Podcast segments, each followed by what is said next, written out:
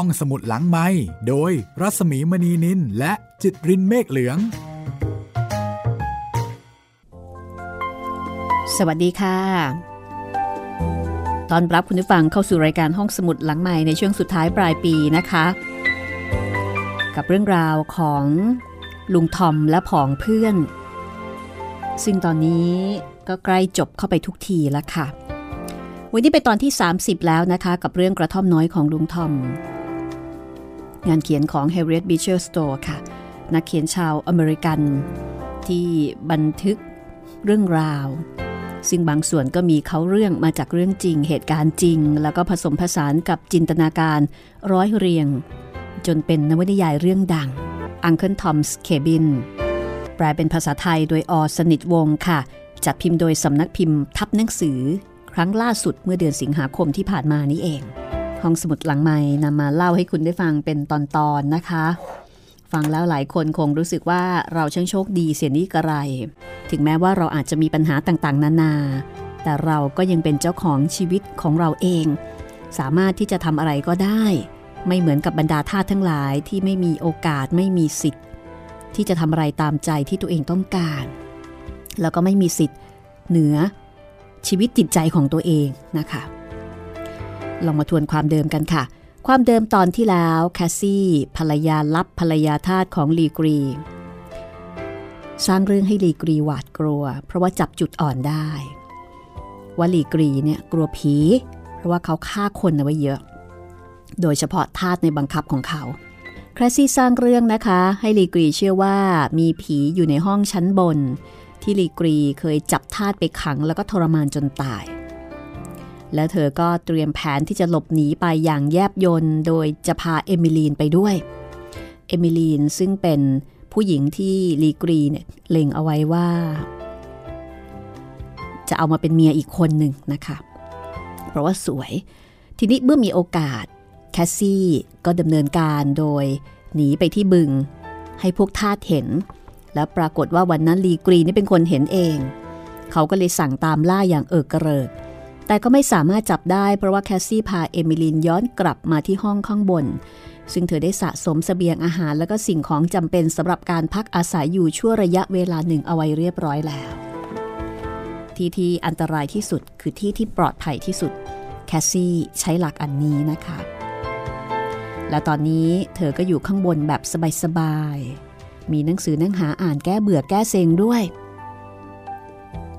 แคสซี่จะทำสำเร็จหรือไม่ วันนี้ มาลุ้นกันต่อนะคะ กับตอนที่ 30 กระท่อมน้อยของลุงทอมค่ะ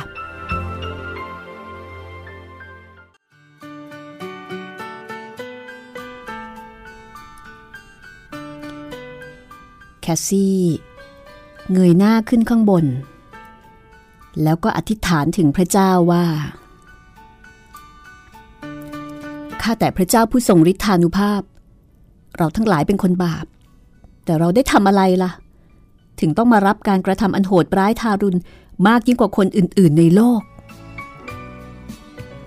ในขณะที่พูด สีหน้าและน้ำเสียงของเธอดูร้อนบรน ถ้าไม่เป็นเพราะเธอแล้วก็ ฉันจะออกไปหาพวกนั้น ให้เขายิงตายเสียก็ดี จะได้พ้นทุกข์พ้นร้อนกันไปสักที อิสรภาพจะมีประโยชน์อะไรแก่ฉันล่ะ ในเมื่อฉันต้องเสียลูกที่รักไป อิสรภาพ จะนำลูกของฉันกลับคืนมาให้ฉันได้อีกหรือไง จะทำให้ฉันได้รับความสุขสบายอย่างเมื่อครั้งก่อนอีกเหรอ เอมิลีนรู้สึกหวาดกลัว เมื่อเห็นแคสซี่มีสีหน้าเบึ้องตึง เธอไม่ได้ตอบว่าอะไร เพียงแต่จับมือของแคสซี่มาลูบคลำเบาๆอย่างรักใคร่ แต่แคสซี่พยายามดึงมือกลับ อย่า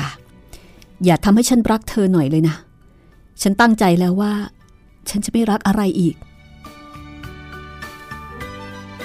แคสซี่ที่น่าสงสาร อย่ารู้สึกเช่นนั้นสิจ๊ะ ถ้าหากพระเจ้าโปรดปราน ในการที่จะประทานอิสรภาพแก่เรา บางทีพระองค์อาจจะประทานลูกของคุณกลับคืนมาให้คุณอีกก็ได้ ถึงอย่างไร ฉันก็จะรักคุณเหมือนแม่ของฉัน เพราะฉันก็คงไม่ได้พบแม่อีกแล้ว แคสซี่ ฉันรักคุณนะ ถึงแม้ว่า คุณจะรักฉันหรือไม่ก็ตามถ้อยคำน้ำเสียงและความจริงใจความอ่อนโยนของเอมิลีน ได้ชนะหัวใจที่แข็งกระด้างของแคสซี่ เธอนั่งลงข้างๆเด็กสาว เอาแขนโอบรอบคอเอมิลีนไว้ แล้วก็ลูบผมสีน้ำตาลอันอ่อนนุ่มของเด็กสาว ประกายตาอันดุดันของแคสซี่อ่อนโยนลง แล้วก็มีน้ำตาคลอตาคู่งามนั้น เอมิลีน ฉันคิดถึงลูกเหลือเกิน ฉันเปล่าเปลี่ยวอ้างว้าง ถ้าพระเจ้าจะประทานลูกกลับคืนมาให้ฉัน ฉันก็สามารถจะอธิษฐานได้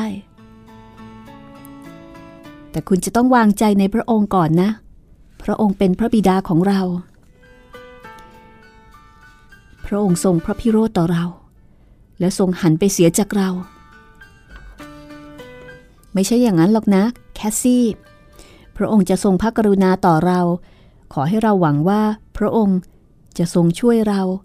ฉันหวังแบบนี้อยู่เสมอ เอมิลีนก็เป็นอีกคนหนึ่งที่มีความศรัทธาในพระเจ้าอย่างยิ่งยวดเหมือนกับลุงทอม ในขณะที่ลีกรีกับพรรคพวก เที่ยวค้นหาแคสซี่กับเอมิลีนอยู่นาน แต่ก็หาไม่เจอ แคสซี่มองลีกรีด้วยความชื่นชมยินดี ในขณะที่เห็นเขาลงจากหลังม้าด้วยความเหน็ดเหนื่อยอ่อนเพลีย แล้วก็ท้อถอยคือสะใจนั่นเอง ควิมโบ ไปตามทอมมาหาข้าเดี๋ยวนี้ เร็วๆเข้า ไอ้หมาแก่ตัวนั้นจะต้องรู้แน่นอน มันจะต้องรู้เบาะแสเรื่องนี้ข้าจะต้องเครียดให้มันบอกจนได้ แม้ว่าแซมโบกับควิมโบเนี่ยจะไม่ถูกกัน แต่สิ่งหนึ่งที่พวกเขามีความรู้สึกเดียวกันก็คือเกลียดลุงทอมเหมือนกัน ลิกรีบอกว่าเขาซื้อลุงทอมมาเพื่อที่จะให้เป็นผู้ดูแลงานในเวลาที่พวกเขาไม่อยู่ โดยเหตุนี้ควิมโบและแซมโบก็เลยพากันอิจฉาริษยาลุงทอมเพราะดูเหมือนว่าลีกรีเนี่ยจะให้ความสำคัญกับลุงทอมมากพอๆกับเขาหรืออาจจะมากกว่าก็ได้ เมื่อดีกรีใช้ให้ไปตามลุงทอม ทั้งคู่ก็เลยรีบไปทำตามคำสั่งโดยเร็ว ในส่วนของลุงทอม แกก็รู้ล่วงหน้าแล้วล่ะ ว่าสักวันหนึ่งจะต้องโดนแน่นอน เพราะว่าแกเองก็รู้แผนการของทาสหญิงทั้งสอง แล้วก็รู้ที่ซ่อน อีกต่างหาก แกรู้ว่าลีกรีเป็นคนที่มีจิตใจเหี้ยมโหด แล้วก็มีอำนาจที่จะทำอะไรตามใจชอบ แต่ลุงทอม ตอนนี้มีความเข้มแข็ง แม้ว่าจะต้องประสบกับเเรียกว่า คือไม่ว่าจะเจอเจออะไรก็ตาม แม้กระทั่งความตาย แกก็จะไม่ยอมบอกความลับของแคสซี่และเอมิลีนเลยเป็นอันขาด ข้าพเจ้าขอมอบจิตวิญญาณ ไว้ในหัตถ์ของพระองค์ โอ้พระเจ้าแห่งความจริง พระองค์ได้ทรงไถ่ข้าพเจ้าไว้แล้ว จากนั้น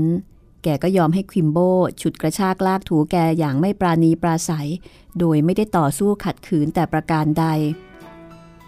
ควิมโบ ก็พยายามที่จะลากลุงทอมไป ลากไปขู่ไป คราวนี้แกจะต้องถูกลงโทษอย่างหนักละ เพราะแกได้ช่วยให้ผู้หญิงสองคนนั้นหลบหนีไป แต่ลุงทอมก็ไม่ได้ยินถ้อยคำอันโหดร้ายนั้นเลย เหมือนกับจะมีเสียงเสียงหนึ่งกระซิบข้างหูว่า คนเหล่านี้จะฆ่าได้ก็แต่ร่างกายของลุงทอม และเมื่อลุงทอมตายแล้ว พวกเขาก็ไม่มีอำนาจที่จะทำอะไรลุงทอมได้อีก จิตใจของลุงทอมเข้มแข็งขึ้นทุกขณะ ในขณะที่ลุงทอม ติดตามควิมโบไป แกรู้สึกยินดี ว่าอีกไม่ช้า แกก็จะได้จากสถานที่อันเต็มไปด้วยความทุกข์ทรมานนี้ไปเสียที และเมื่อนั้นความยากลำบากความทุกข์ทรมานทั้งหลายก็จะเป็นอันจบสิ้นลง เมื่อมาอยู่เบื้องหน้าลีกรี ลีกรีเดินเข้ามา จับคอเสื้อลุงทอมไว้ ว่ายังไงเจ้าทอม แกรู้หรืออยังว่า ฉันตั้งใจจะฆ่าแก สุดแท้แต่จะกรุณาเถอะครับ ลุงทอมตอบอย่างสงบเสงี่ยม ฉันจะฆ่าแกจริง ๆ ถ้าหากแกไม่ยอมบอกว่านางสองคนนั้นมันหนีไปไหน แน่นอนลุงทอมไม่บอก แกได้ยินไหม บอกมา ว่าแกรู้อะไรบ้าง ดีกรีพูดแล้วก็กระทืบเท้าคำรามเหมือนสิงโตที่กำลังโกรธจัด แต่ลุงทอมก็ตอบช้าๆ แต่หนักแน่นว่า ผมไม่ทราบครับ แกจะบอกฉันหรือไง ว่าแกไม่รู้เรื่องนี้ ลุงทอมเงียบอีก ดีกรีโกรธมาก เอาแส้หวดลุงทอมโดยแรง แกรู้อะไรบ้างหรือเปล่า ลุงทอมตอบตามตรงค่ะ ว่า ผมรู้ครับ แต่ผมบอกอะไรไม่ได้ ผมยอมตายลีกรีโกรธมาก เขาพยายามสะกดกลั้นโทสะเอาไว้ แล้วก็จับแขนลุงทอมแน่น นี่แน่ แกคิดเหรอ ว่าฉันจะไม่ทำจริงอย่างที่พูด เมื่อคราวก่อน ฉันปล่อยแกไปครั้งหนึ่งแล้ว แต่ครั้งนี้ฉันตั้งใจแล้ว ว่าฉันจะฆ่าแก แกคอยขัดขวางฉันอยู่เสมอ ไม่ว่าฉันจะทำอะไร คราวนี้แหละ ถ้าแกไม่ยอมแพ้ ฉันก็จะฆ่าแก ฉันจะนับเลือดทุกๆ หยดในตัวของแก ฉันจะตีแกให้เลือดไหลทีละหยดทีละหยด จนกว่าแกจะยอมแพ้ การขู่ว่าจะทรมานลุงทอมอย่างโหดร้ายเช่นนี้ ไม่ได้ทำให้ลุงทอมเปลี่ยนใจแต่อย่างใด ลุงทอมเงยหน้าขึ้นดูลีกรี แล้วก็บอกว่า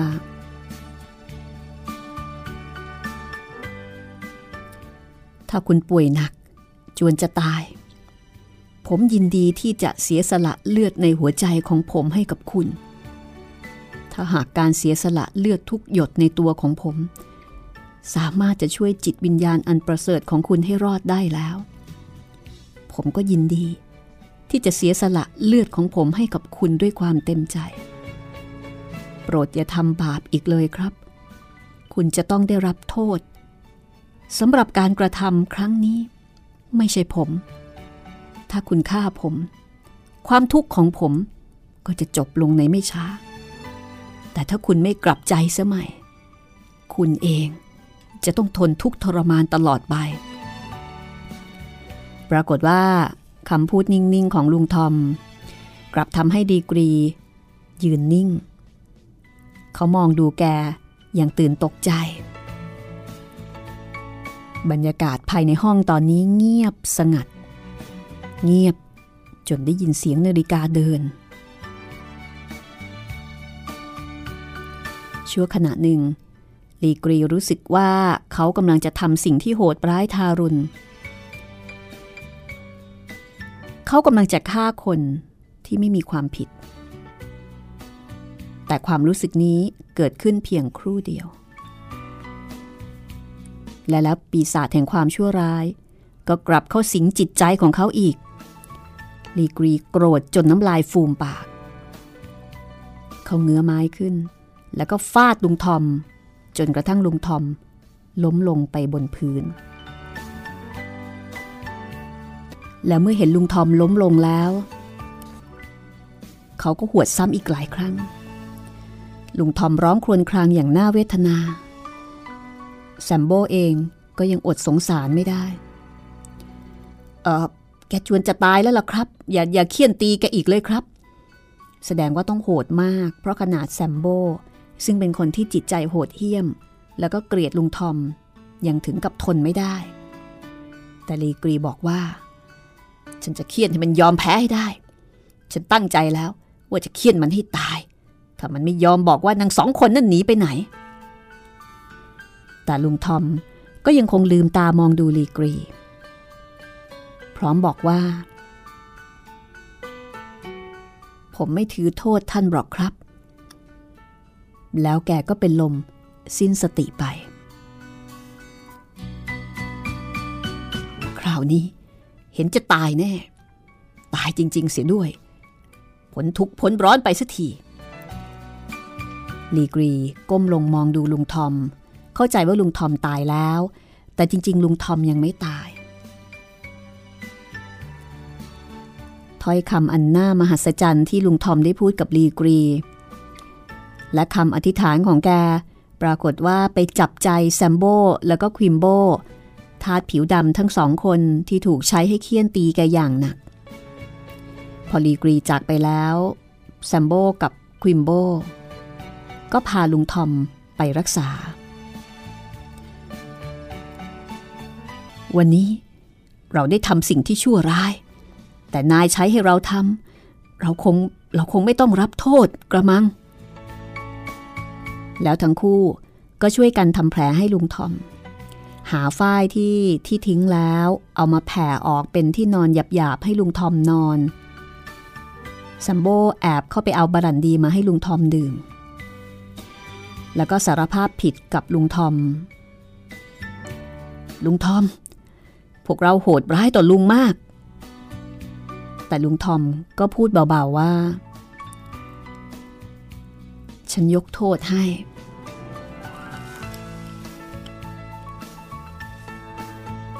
จากนั้นแซมโบก็ถามลุงทอมถึงพระเยซู เหมือนกับว่าทั้งสองคนนี้ไม่เคยรู้เรื่องศาสนามาก่อนเลย ลุงทอมช่วยบอกพวกเราหน่อยสิ ว่าพระเยซูคือใคร พระเยซูผู้ทรงยืนอยู่เคียงข้างท่านคืนนี้ พระองค์คือใคร คำถามของแซมโบทำให้ลุงทอมรู้สึกมีแรงขึ้นมา ลุงทอมก็เล่าให้ทั้งคู่ได้ฟังถึงพระเยซูถึงชีวิตความตาย และอำนาจที่จะช่วยให้รอดของพระเยซูด้วยความเชื่อมั่นศรัทธานในพระเจ้า ชายใจโหดทั้งคู่ถึงกับร้องไห้ แล้วก็บอกว่าไม่เคยทราบเรื่องนี้มาก่อน แต่ฉันเชื่อ ฉันไม่ได้ตั้งใจจะทำการโหดร้ายในครั้งนี้นะลุงข้าแต่พระเยซู ปรดโปรดทรงพระเมตตาต่อเราทั้งสองด้วยเถิด ตอนนี้กลับกลายเป็นว่าจับมือกัน ฉันยินดี ที่จะทนทุกทรมานทุกสิ่งทุกอย่าง ถ้าฉันสามารถจะพาแกทั้งคู่ ไปหาพระคริสต์ได้ ข้าแต่พระบิดาเจ้า โปรดประทานจิตวิญญาณสองดวงนี้ ให้กับข้าพเจ้าด้วยเถิด และพระเจ้าก็ได้ทรงตอบคำอธิษฐานของลุงทอม พักกันสักครู่นะคะ แล้วเดี๋ยวช่วงหน้า จะพาคุณไปพบกับชายหนุ่มคนหนึ่ง ซึ่งเป็นอีกคนหนึ่งในโลกนี้ ที่รักแล้วก็หวังดีในลุงทอมอย่างจริงใจ ชายหนุ่มผู้นี้คือยอชเชลบีจำได้ไหมคะยอชเชลบีคือลูกชายของ Mr. and Mrs. เชลบี นายเก่าของลุงทอมยอชเชลบีคือเด็กน้อยที่เคยสอนให้ลุงทอมอ่านเขียน เด็กน้อยที่มักจะไปคลุกอยู่ที่กระท่อมของลุงทอม ไปกินของอร่อยๆที่ภรรยาของลุงทอมทำให้กิน แล้วก็ไปคุยกับลุงทอมเล่นกับลุงทอม แล้วก็เป็นอีกคนหนึ่งที่เสียใจอย่างสุดซึ้ง เมื่อรู้ว่ามิสเตอร์เชลบีขายลุงทอมไปยอชเชลบี จะกลับมาเกี่ยวข้องมีบทบาทอะไรอีก ติดตามได้ ช่วงหน้า ตอนที่ 30 ช่วงที่2กระท่อมน้อยของลุงทอม ห้องสมุดหลังไม้โดยรัศมีมณีนินและจิตรินเมฆเหลือง เข้าสู่ช่วงที่2นะคะ ของตอนที่ 30 กระท่อมน้อยของลุงทอมค่ะ กับเรื่องราวของลุงทอม แล้วก็บรรดาทาสผู้ที่มีชะตาชีวิตที่แตกต่างกันไปนะคะ แต่ว่าอย่างหนึ่งที่เหมือนกันก็คือว่าทั้งหมดเนี่ยไม่มีสิทธิ์ ไม่มีสิทธิ์ในชีวิตของตัวเองก็แล้วแต่ว่าใครจะไปเจอนายแบบไหน ถ้าเจอนายที่ดีก็โชคดีไป แต่ถ้าไปเจอนายที่โหดร้าย อย่างเช่นซีมอนลีกรี อันนี้ก็ ขออภัยนะคะก็ซวยไป แต่บางคนก็เจอทั้งสองแบบ อย่างลุงทอมเจอทั้งนายที่ดีดี แล้วก็นายที่ร้ายร้าย ร้ายถึงขนาดว่าแม้ว่าลุงทอมจะไม่ได้ทำอะไรผิด แต่ก็โดนอยู่ดี ชีวิตของลุงทอมน่าเห็นใจมากนะคะ และลุงทอมก็น่าจะเป็นทาสหรือเป็นคนรับใช้ในอุดมคติทีเดียว เพราะว่าแกเป็นคนที่มีความศรัทธาเชื่อมั่นในพระเจ้าในความดี เป็นคนที่ซื่อสัตย์สุจริต แล้วก็มีความจงรักภักดีต่อนนายอย่างแท้จริงไม่ว่านายคนนั้น จะมีนิสัยดีหรือว่าเลวทรามต่ำช้าขนาดไหน ลุงทอมก็ยังคงปรารถนาดีต่อนายทุกคน ตอนนี้ลุงทอมกำลังแย่นะคะ หลายคนอาจจะสงสัยว่า เอ๊ะลุงทอมจะตายหรือเปล่า ตามกันต่อค่ะ แล้วก็สำหรับตอนนี้ช่วงนี้นะคะ เราจะไปพบกับยอชเชลบี ซึ่งเป็นลูกชายของ Mr. and Mrs. เชลบีนายเก่าของลุงทอม ซึ่งลูกเมียของลุงทอม ก็อยู่ที่บ้านของยอชเชลบีนี่แหละค่ะ ตอนนี้ยอชเป็นหนุ่มแล้วนะคะยอชเชลบีจะมาเกี่ยวข้องอะไรกับลุงทอม ติดตามกันได้เลยนะคะ กับผลงานของ Harriet Beecher Stowe ค่ะ หนังสือที่สร้างแรงสะเทือนเลื่อนลั่น จนถึงขั้นที่สร้างประวัติศาสตร์ให้กับสหรัฐอเมริกา เพราะว่า 9 ปีหลังจากที่หนังสือเล่มนี้ออกมา เกิดสงครามกลางเมือง ที่เป็นเรื่องความขัดแย้งระหว่างการยกเลิกระบบทาสระหว่างฝ่ายเหนือและฝ่ายใต้ แล้วก็สุดท้าย ระบบทาสก็ได้ถูกยกเลิกไป เอาละค่ะ ถ้าคุณผู้ฟังท่านไหนที่สนใจหนังสือเล่มนี้ก็ไปตามหาได้ตามร้านหนังสือใหญ่ ๆ นะคะ ชื่อหนังสือว่ากระท่อมน้อยของลุงทอม ปกแข็งเล่มสีฟ้าสวยงามจัดพิมพ์โดยสำนักพิมพ์ทับหนังสือ แปลโดยอสนิทวงค่ะ ถ้าพร้อมแล้วเราไปฟังกันต่อเลยนะคะ ตอนที่ 30 ช่วงที่ 2 ค่ะ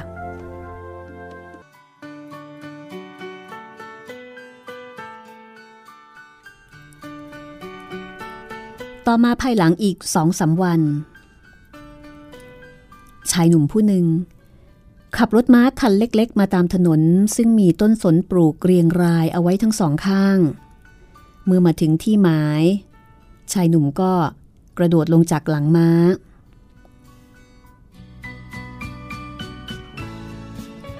โยนสายบังเหียนลงบนคอม้า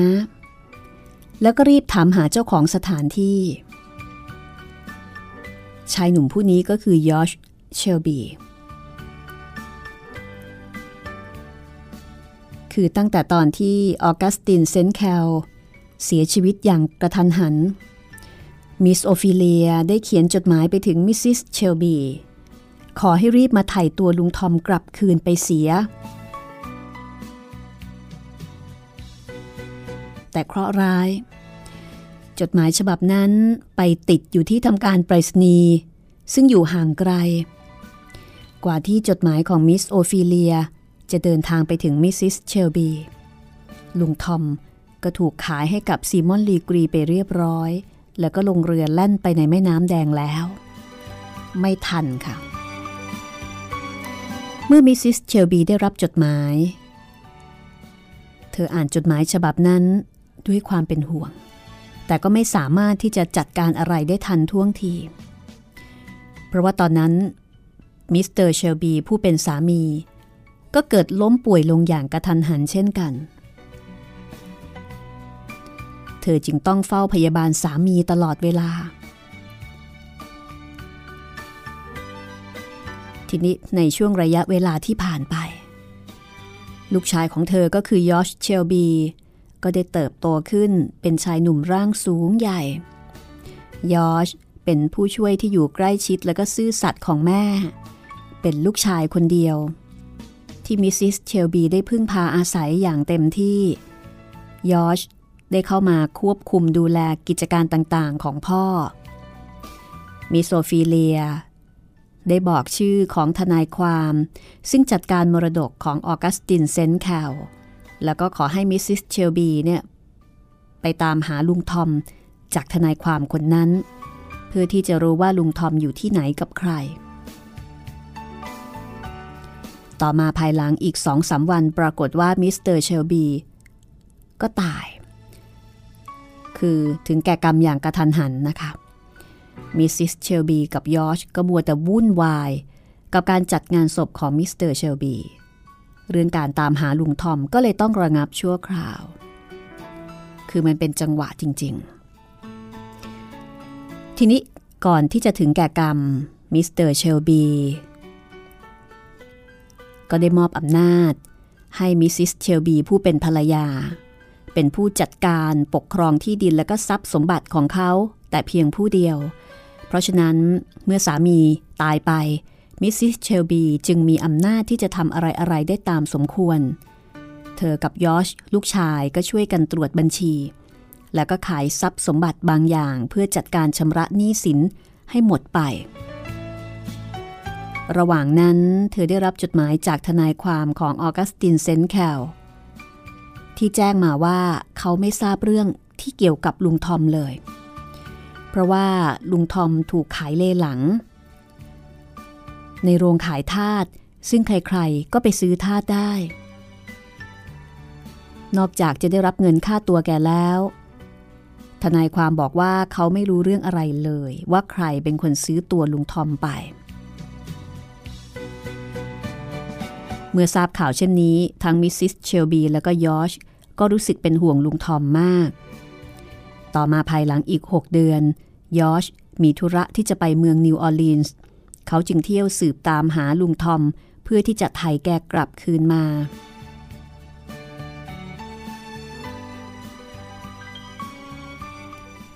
ภายหลังจากที่ค้นหาอยู่สองสามเดือน ยอชก็ไปเจอกับผู้ชายคนหนึ่ง เจอในเมืองนิวออร์ลีนส์นั่นแหละค่ะ เจอโดยบังเอิญ ชายผู้นี้ทราบเรื่องที่อยู่ของลุงทอมดีเมื่อสืบได้แล้วว่า ลุงทอม อยู่ที่ไร่ของซีมอนลีกรียอชก็ลงเรือไปในแม่น้ำแดง เพื่อติดตามหาลุงทอม แล้วก็ตั้งใจว่าจะซื้อแกกลับคืนมา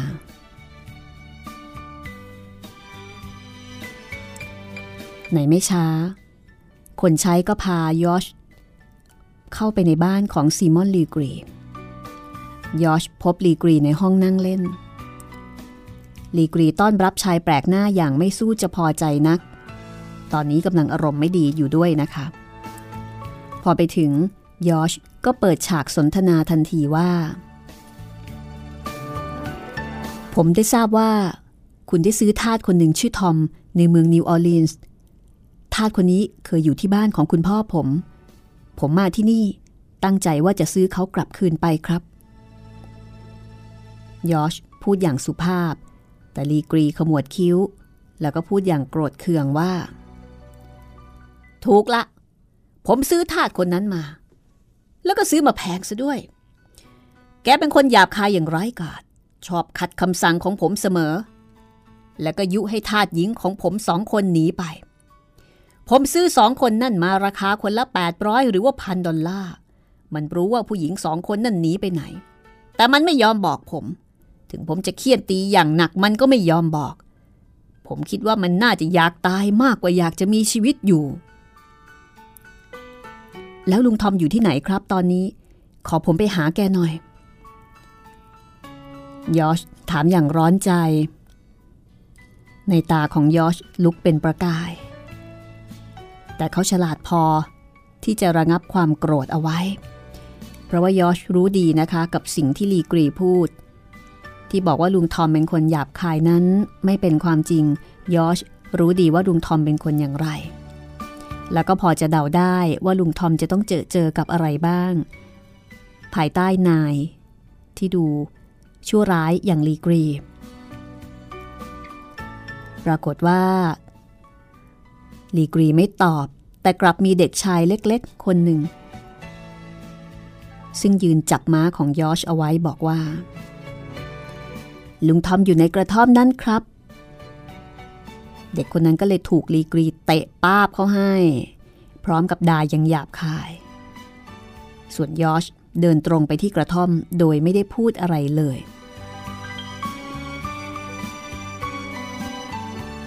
ในส่วนของลุงทอม ตั้งแต่คืนวันที่ถูกเคี่ยน ลุงทอมก็ต้องนอนแซวอยู่กับที่ แกนอนซึมไม่พูดไม่จา แต่ไม่รู้สึกเจ็บปวดเลย ราะว่าประสาทของแกได้ด้านชาไปซะแล้ว ในเวลากลางคืน มีพวกทาสบางคนที่แกแอบช่วยเหลือ ในระหว่างที่เก็บฝ้ายคือลุงทอมเนี่ยช่วยคนเอาไว้เยอะ คนเหล่านี้ ก็แอบมาช่วยดูแลแก แม้ว่าจะไม่มีอะไรให้กับลุงทอมมากนัก แต่ทุกคนก็พยายามที่จะให้โน่นให้นี่กับลุงทอมด้วยความเต็มใจ และสิ่งที่พวกเหล่านั้นนำมาให้ ก็ไม่ได้มีอะไรมากมาย นอกจากน้ำเย็นเพียงถ้วยเดียว แต่นั่นก็สำคัญมากแล้วกับการมีชีวิตอยู่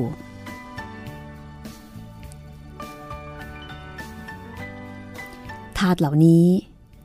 พากันอธิษฐานเพื่อให้ลุงทอม รอดพ้นจากความตาย แต่ตอนนี้ พวกเขาไม่ทราบว่า ลุงทอม จวนจะตายจากพวกเขา เพื่อไปอยู่ในแผ่นดินของพระเจ้าแล้ว คืนวันก่อน แคสซี่ได้แอบไปหาลุงทอมที่กระท่อม เธอได้ทราบเรื่องที่ลุงทอมถูกเคี่ยนอย่างทารุณ เพราะลุงทอมไม่ยอมบอกกับลีกรีว่า เธอกับเอมิลีนจะหนีไปซ่อนที่ไหน แคสซี่ร้องไห้ แล้วก็อธิษฐานเพื่อลุงทอม เมื่อเห็นว่า แกใกล้ที่จะตายเต็มที นี่คือชีวิตของลุงทอมตอนนี้ เมื่อยอชเดินเข้าไปในกระท่อม เขารู้สึกเวียนศีรษะ และสลดใจกับภาพที่เห็นยิ่งนัก ยอชไม่เคยคิดเลยว่า เขาจะมาพบกับลุงทอม ในสภาพเช่นนี้ เป็นไปได้หรือนี่ เป็นไปได้หรือนี่ ที่ฉันได้กลับมาพบกับลุงทอมอีกครั้งหนึ่ง ลุงทอมเพื่อนเก่าแก่ที่แสนดีของฉัน อะไรบางอย่างในน้ำเสียงนั้น ดังแววเข้าไปในหูของลุงทอม ผู้ซึ่งกำลังจะตาย ลุงทอมขยับศีรษะเล็กน้อย แล้วก็พึมพำอะไรเบาๆ หยาดน้ำตาแห่งความทุกข์โทมนัสไหลรินจากดวงตาของชายหนุ่ม ขณะที่ก้มลงมองดูเพื่อนที่น่าสงสารของเขา ลุงทอมที่รัก ตื่นเถอะ พูดกับฉันอีกสักครั้ง เงยหน้าขึ้นสิ ลุงทอม ยอชมาแล้ว ลุงจำฉันได้ไหม ยอชเล็กๆ ของลุงยังไงล่ะ ลุงไม่รู้จักฉันแล้วเหรอ ลุงทอมลืมตา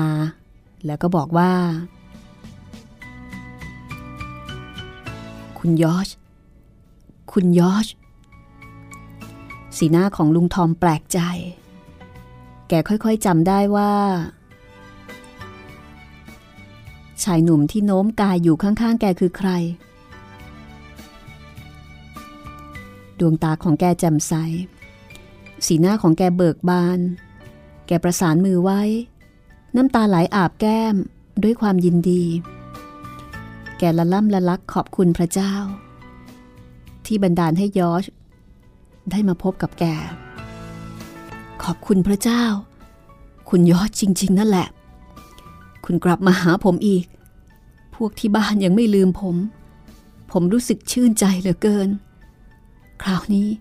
ผมก็นอนตายตาหลับได้แล้ว ลุงยังไม่ตายหรอก ลุงต้องไม่ตาย ลุงไม่ต้องคิดถึงความตายแล้ว ฉันจะมาซื้อลุงกลับไปบ้าน คุณยอชครับ คุณมาสายเกินไปซะแล้ว พระเจ้าได้ทรงซื้อผมแล้ว และพระองค์จะมารับผมกลับบ้าน และผมก็อยากจะไปเมืองสวรรค์ ผมอยากจะไปที่นั่น เมืองสวรรค์ น่าสบายกว่าเคนตักกี้นะครับ ไม่นะ ลุงยังไม่ตาย ฉันเศร้าใจเหลือเกิน เมื่อคิดถึงความทุกข์ทรมานที่ลุงได้รับ และลุงต้องมานอนตายในกระท่อมสับปะลังเคแบบนี้ ลุงทอมที่น่าสงสาร คุณยอชครับ อย่าเรียกผมว่าลุงทอมผู้น่าสงสารเลย ผมได้รับความทุกข์มามาก แต่ตอนนี้ทุกๆสิ่ง ผ่านพ้นไปแล้ว ผมกำลังยืนอยู่ที่ประตู และผมกำลังจะได้เข้าไปในแผ่นดินของพระเจ้า คุณยอชครับ ผมชนะแล้ว พระเยซูทรงประทานชัยชนะนั้นแก่ผม ผมจะถวายรัศมีภาพแก่พระนามของพระองค์ ยอชนั่งนิ่งเงียบ ลุงทอมจับมือชายหนุ่มมากลุ่มเอาไว้ คุณอย่าบอกโคนะครับ ว่าพบผมอย่างไร ถ้าแกรู้ แกคงจะเศร้ามาก บอกโคว่า คุณพบผม ตอนที่ผมกำลังจะจากไปสวรรค์ ผมไม่สามารถจะอยู่กับใครต่อไปแล้ว บอกเขาด้วยว่า พระเจ้าสถิตอยู่กับเขาทุกคนทุกแห่ง และช่วยให้ภาระของเราเบาลง ลูกของผม ลูกคนเล็กของผมผมคิดถึงเหลือเกิน บอกเด็กๆ พวกนั้นให้เป็นคนดี ฝากความรักของผมให้คุณนาย และคุณผู้ชาย แล้วก็ทุกๆคนที่บ้านด้วย ผมรักทุกๆคน ไม่ว่าเขาจะอยู่ที่ไหน มีแต่ความรักอย่างเดียวเท่านั้น ในขณะที่ลุงทอมกล่าวมาถึงตอนนี้ ลีกรีก็เดินมาที่ประตูกระท่อม เขามองเข้ามาข้างในอย่างไม่แยแส แล้วก็หันกลับไป อีผีนรก สักวันหนึ่ง มันจะต้องใช้นี่การกระทำที่ทารุณร้ายกาจเช่นนี้ยอชพูดอย่างโกรธแค้นลีกรี แต่ลุงทอม ห้ามเอาไว้ว่า อย่าเลยครับ อย่าพูดอย่างนั้น ลีกรีเป็นคนที่มีความทุกข์ ผมอยากให้เขากลับใจใหม่ พระเจ้าจะทรงยกโทษให้เขา แต่ผมกลัวว่าเขาจะไม่ยอมกลับใจใหม่ ฉันก็หวังว่าอีกคนใจร้ายนั่นจะไม่กลับใจใหม่ ฉันไม่อยากเห็นมันในสวรรค์ เงียบๆเถอะครับคุณยอช คุณทำให้ผมไม่สบายใจ อย่ารู้สึกเช่นนั้นสิครับ ลีกรีไม่ได้ทำอะไรผมหรอกครับ เพียงแต่เขาช่วยเปิดประตูสวรรค์ให้กับผมเท่านั้น ลุงทอมรู้สึกสดชื่นกระปรี้กระเปร่าขึ้น ด้วยความยินดี ที่ได้พบกับยอชแต่กำลังของแกก็อ่อนล้าลงทุกทีทุกที แกหลับตา ดวงหน้าของลุงทอมดูสงบเยือกเย็น บ่งบอกให้รู้ว่าวาระสุดท้ายแห่งชีวิตใกล้เข้ามาแล้ว แกสูดลมหายใจยาวๆ สวงอกสะท้อนขึ้นสะท้อนลง สีหน้าของลุงทอมเป็นสีหน้าของผู้ที่ได้รับชัยชนะ ใคร ใครจะแยกเราจากความรักของพระคริสต์ลุงทอมพูดด้วยน้ำเสียงที่แผ่วเบา ก่อนจะยิ้มอีกครั้งหนึ่ง แล้วจากนั้นก็สิ้นใจยอชนั่งนิ่ง ด้วยความเคารพยำเกรง เขารู้สึกว่าสถานที่แห่งนี้เป็นที่บริสุทธิ์ชายหนุ่มลุกขึ้นยืนข้างศพลุงทอม มื่อเหลียวกลับไปก็เห็นลีกรียืนหน้าบึ้งตึงอยู่ข้างหลังเขา อะไรบางอย่างในการตายของลุงทอมทำให้อารมณ์อันร้อนแรงของชายหนุ่ม เยือกเย็นลง ยิ่งได้เห็นหน้าลีกรี ก็ยิ่งรู้สึกเกลียดชังยอชอยากจะไปเสียให้พ้นจากที่นั่นโดยที่ไม่ต้องพูดอะไรอีกมากนะชายหนุ่มจ้องมองดูลีกรี ด้วยสายตาที่เฉียบคม เขาชี้มือไปที่ศพของลุงทอม ก่อนจะบอกว่า คุณได้ทุกสิ่งทุกอย่างจากชายผู้นี้ ตอนที่เขามีชีวิตอยู่ ตอนนี้เขาตายแล้ว คุณจะขายศพเขาเท่าไหร่ ผมจะเอาไปฝังให้ถูกต้องตามธรรมเนียม ลีกรีบอกว่า ผมไม่ขายศพพวกนี้โกรหรอก เชิญเอาไปฝังที่ไหนและเมื่อไหร่ก็ได้ตามใจ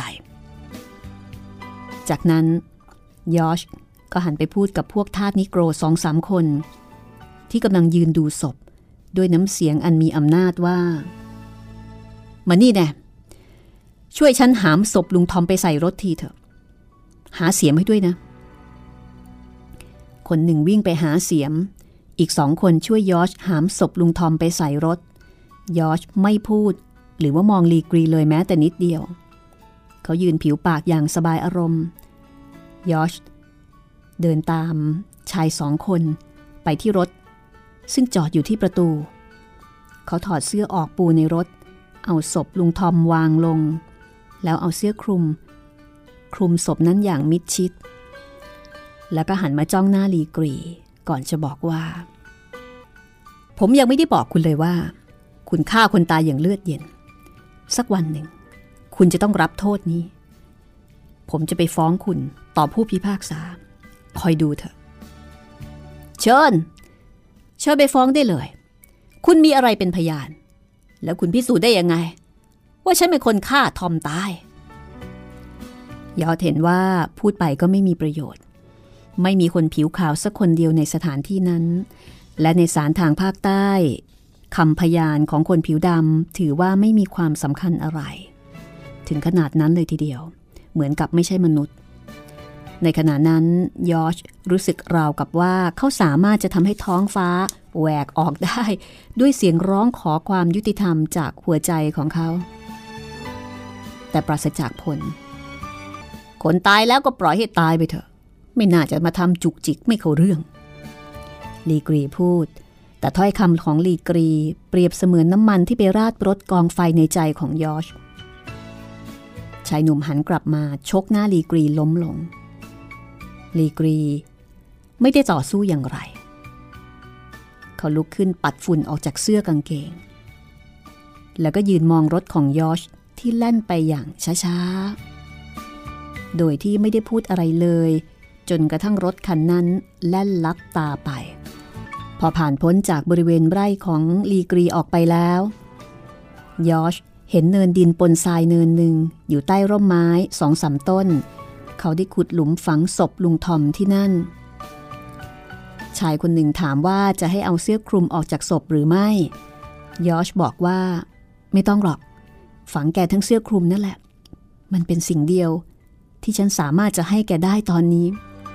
ยอชวางร่างของลุงทอม ลงในหลุม ชายสองคนเอาจอบเกลี่ยดิน กรบอย่างเงียบๆเมื่อเสร็จเรียบร้อยก็หาหญ้าเขียวๆ มาวางบนหลุมฝังศพนั้น ยอชมอบเงินรางวัลให้ แต่ชายทั้งสองยังรีรออยู่ ถ้าคุณจะกรุณา ซื้อเรา ชายคนหนึ่งพูด พวกเราทำงานให้ลีกรีด้วยความซื่อสัตย์อยู่ที่นี่ลำบากเหลือเกิน คุณกรุณาซื้อเราเถิดครับ ฉันซื้อไม่ได้หรอก ยอชพูดอย่างเยือกเย็น ชายสองคนมีสีหน้าเศร้าสลด เดินกลับไปอย่างเงียบๆ ขอพระเจ้าผู้ทรงชีวิตอยู่ชั่วนิรันดร์โปรดเป็นพยานด้วย ยอชคุกเข่าลงบนหลุมฝังศพ ของเพื่อนที่น่าสงสารของเขา โปรดเป็นพยานว่า นับแต่ชั่วโมงนี้เป็นต้นไป ข้าพเจ้าจะทำทุกสิ่งที่มนุษย์สามารถจะทำได้ เพื่อให้ประเทศบ้านเมืองของข้าพเจ้าเลิกทาสนี่คือ คำปฏิญาณของยอชเชลบี หลุมฝังศพของลุงทอม ก็เหมือนกับหลุมฝังศพของผู้คนทั่วๆไป ไม่มีอนุสาวรีย์ตั้งขึ้น เพื่อแสดงว่าหลุมฝังศพของแกอยู่ที่ไหน แต่ลุงทอมก็จะอยู่ในใจ ของทุกๆคนที่เคยรู้จักแกปิดฉากชีวิตที่น่าสงสารของลุงทอม แต่จริงๆแล้ว ลุงทอมก็อาจจะไม่ได้น่าสงสารซะทีเดียว เพราะว่าเหนือสิ่งอื่นใด ลุงทอมมีความอิ่มเอิบใจ มีความปิติยินดี แล้วก็มีหัวใจที่เข้มแข็ง เรื่องราวจะเป็นอย่างไรต่อไป ตอนหน้ากลับมาติดตามเรื่องราวการหนีของแคสซี่และเอมิลีนกระท่อมน้อยของลุงทอมตอนที่ 31 แล้วพบกันนะคะ สวัสดีค่ะ ห้องสมุดหลังไม้โดยรัสมีมณีนินและจิตรินเมฆเหลือง